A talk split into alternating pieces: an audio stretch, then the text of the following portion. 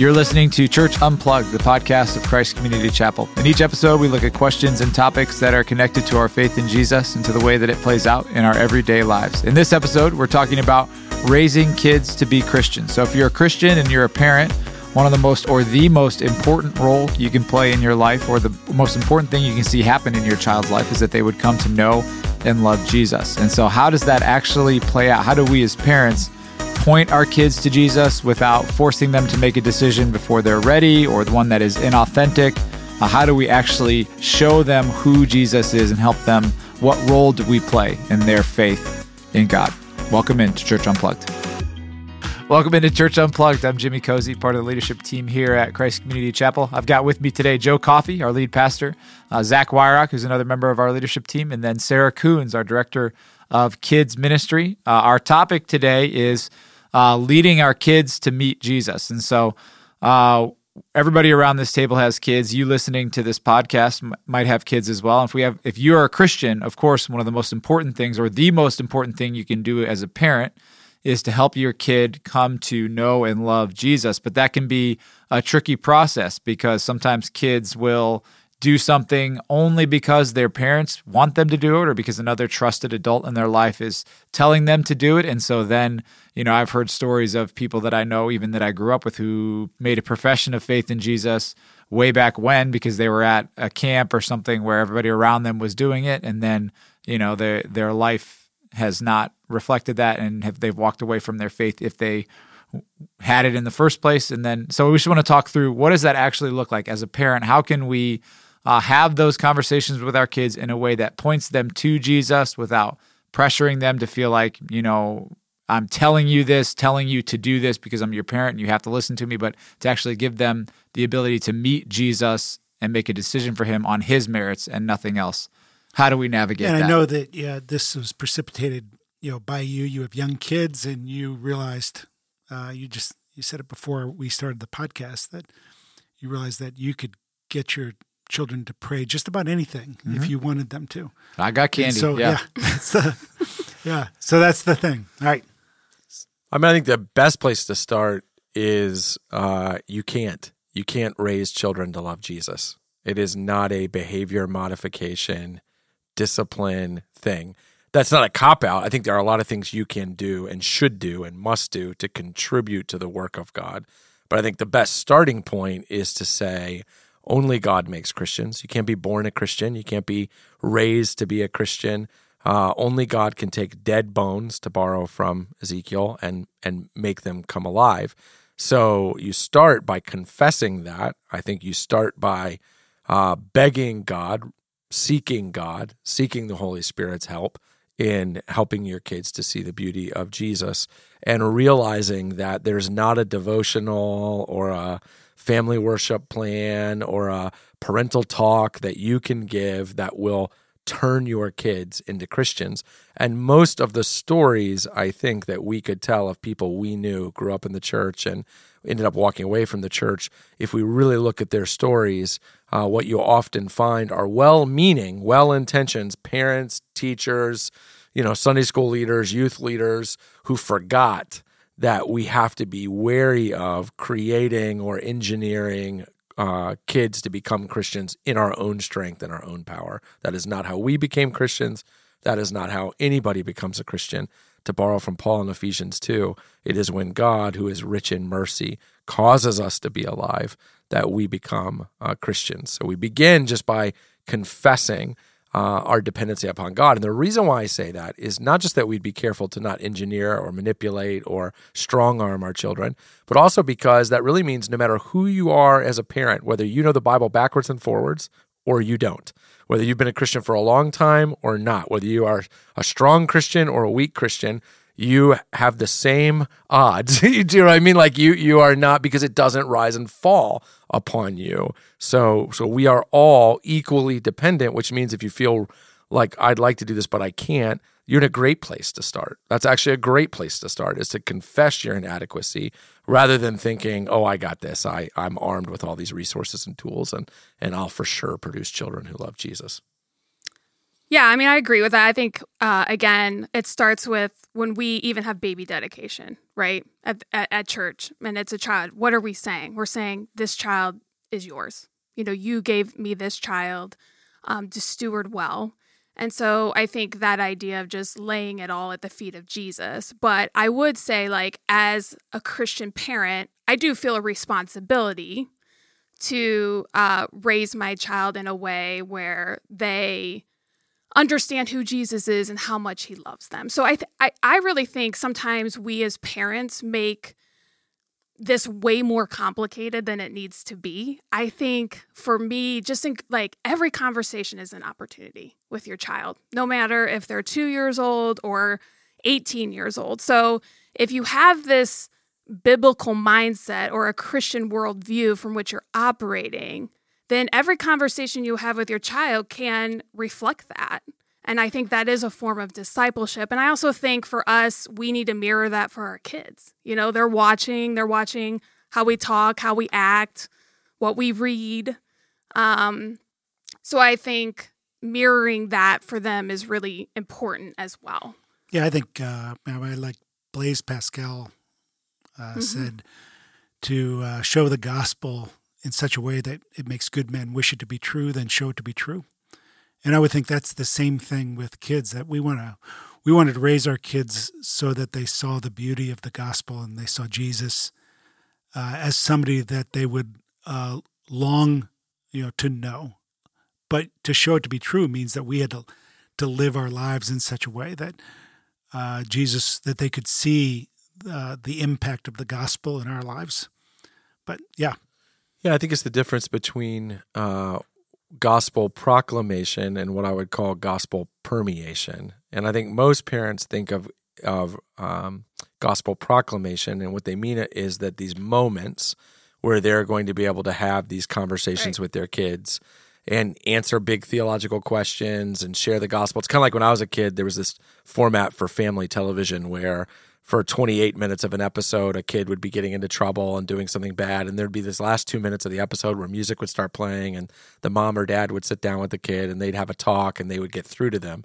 And most parents think raising children, uh, pointing them to Jesus, that's what it is. It's right. those two minute conversations where you can say something deep and profound and you don't want to blow those moments. And those moments can be meaningful, but I actually think it's more important that the gospel permeates how you live as a family.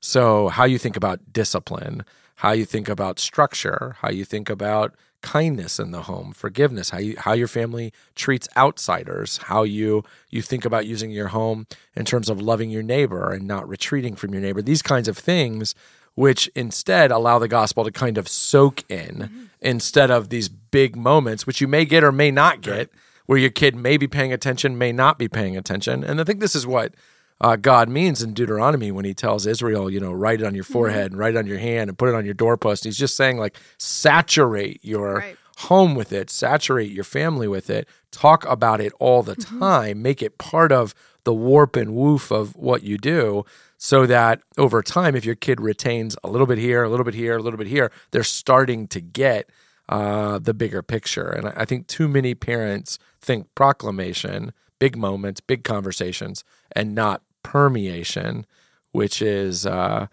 which is where I think it really happens. And I would tell you, that, um, Sarah and I are the only ones that have uh, grown kids now. You get to join me in that. But the one of the things that people, I, yeah, right, yeah, I'm not uh, that old. One of the things that uh, I would uh, tell a parent is that um, don't be surprised when your child gets to be in high school or college and they bring up uh, big foundational questions mm-hmm. about their faith. Uh, I remember being in college and one of my professors talked about um, second generation Christians, third generation Christians, and like uh, swallowing big chunks of truth like big pieces of meat. And because you know, I remember when I grew up, I grew up in the church. My dad's a pastor. There wasn't a time where I wasn't taught who Jesus was, what he did for me. I accepted it. I felt like I gave my life to Christ, you know, when I was five or six, whatever. But I didn't understand it. And then when, so at some point, this professor was saying that every child that that learns their faith like that, at some point, will throw it up and need to cut it up and chew it up Yep. and, and make it their own. That is a disgusting metaphor. Yeah, it is. But very effective. Yes. Yeah. Now he's now the professor said that's a very scary time for parents Mm-hmm. because the the tendency is to grab the chunk. You you want to you want the the metaphor to get worse, then shove it back down.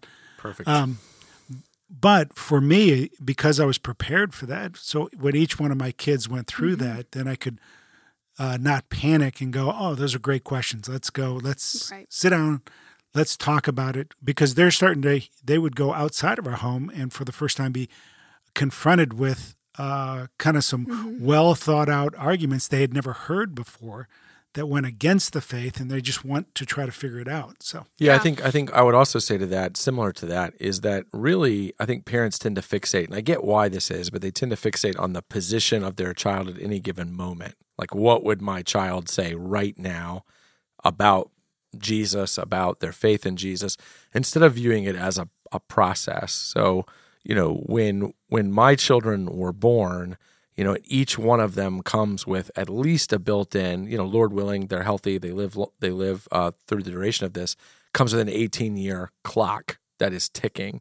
And I think I think sometimes parents can can almost put too much emphasis on any given moment instead of saying, hey, this is a, a process in which my child at different times, just like me, by the way, is going to have moments where they're asking a lot of mm-hmm. questions and they're thinking about a lot of things and they seem to be growing or not growing or getting closer or not. And then they're going to have other moments where, you know, they're sitting in church and I'm having to tell them, don't fidget, stop messing with that, pay attention, right? And and and just viewing it as a long game of Right. discipleship. You know, I, I've told this story before, but when we first were raising our our, our first child, Deacon, uh, who's who's almost fourteen now, but when he was our only kid, eighteen months or so, and uh, I would be going to discipline him, and I would be telling him about sin and the need for a savior, and and how Jesus had come when Jesus was a little boy. He didn't do these things, and I, someone in my family kind of laughed when they saw me do it. They said, "Well, he's not listening to any of that." And I said, You're probably right. I'm not training him, I'm training me. Right. And it- it's kind of saying that I have 18 years of, and the way I want to respond to this kid's sin is not stop inconveniencing me, stop bothering me, stop, but is preaching the gospel to him. I'm going to get, you know, 3,000 chances where I'm having these moments of correction. And I want those to be gospel opportunities, not simply don't do this opportunities. I think that's the point about playing the long game instead Right. of, you know, looking for big moments and riding the high or low of big moment to big moment. Yeah. And I would say too, like, it's okay. Like, don't be afraid to ask your kid questions too. Like, they can ask you a lot, but it's okay to go back and ask them the same, like, big questions, hard questions. Because I think it is important as your kids grow older that they need to be critical thinkers. You know, like you talk about your kids getting older and then starting to have these conversations and going, oh, I don't know how to, you know, I don't know how to operate. Is this faith really my own?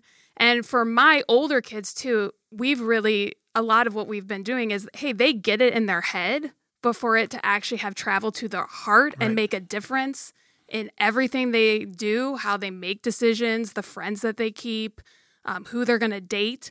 Like that's, you know, I'm done telling you the right and wrong stuff. You know, now we're focused on like, okay, so what does God say about this and how, how does that impact your life? And I think that's really important. But I, I want to say too, just from a practical standpoint, because of the position that I serve at at the church and just, you know, questions that I get from parents like that one of the best things that you can do with your kids early on is um not only be spending but reading with them and reading books that are just allowing for really good conversations. Um there uh I I even just remember reading The Lion, the Witch and the Wardrobe with Noah and Jacob when they were about 5 years old. Um, it was actually Matt who was reading to them, and I was watching the part where Aslan dies. You know, tears just coming down their faces because they they got they like got it. They understood who that was and what they what that meant for them. And there was no like major decision was made. Nothing happened, but that was a very powerful point in their life where Matt was able to speak into them like, okay, so this is what Jesus did for you. And what does that look like for you? Um, so there's lots of really good resources. I could start naming a bunch, but I won't do that. But that's that can be really meaningful and important um, because kids do well with stories books and um, putting those two together. So, a question I had uh, because y- you all have older kids than I do. So, my oldest is seven, but I know that that yours are significantly older, and some, and so uh, for I, I don't think any of my kids are yet confessing Christians. Um, for you, that for you guys, that's that's not the case. Uh, so, my question is really two questions: Were you able to identify a moment when that happened, when that changed, and how did you know? And then did that change the way that you interacted with your child as opposed to how you interacted with them prior to that moment when it comes to things of, of faith Yeah, you know, it's interesting. On the first one, how, how do you know? I mean, I, you know, in some ways, I would broaden it out and go, how do you know anyone's a Christian?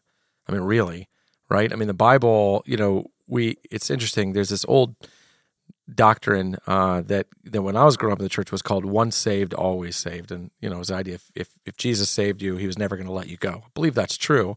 But historically, that it was never referred to as once saved, always saved or eternal security. It was called perseverance of the saints.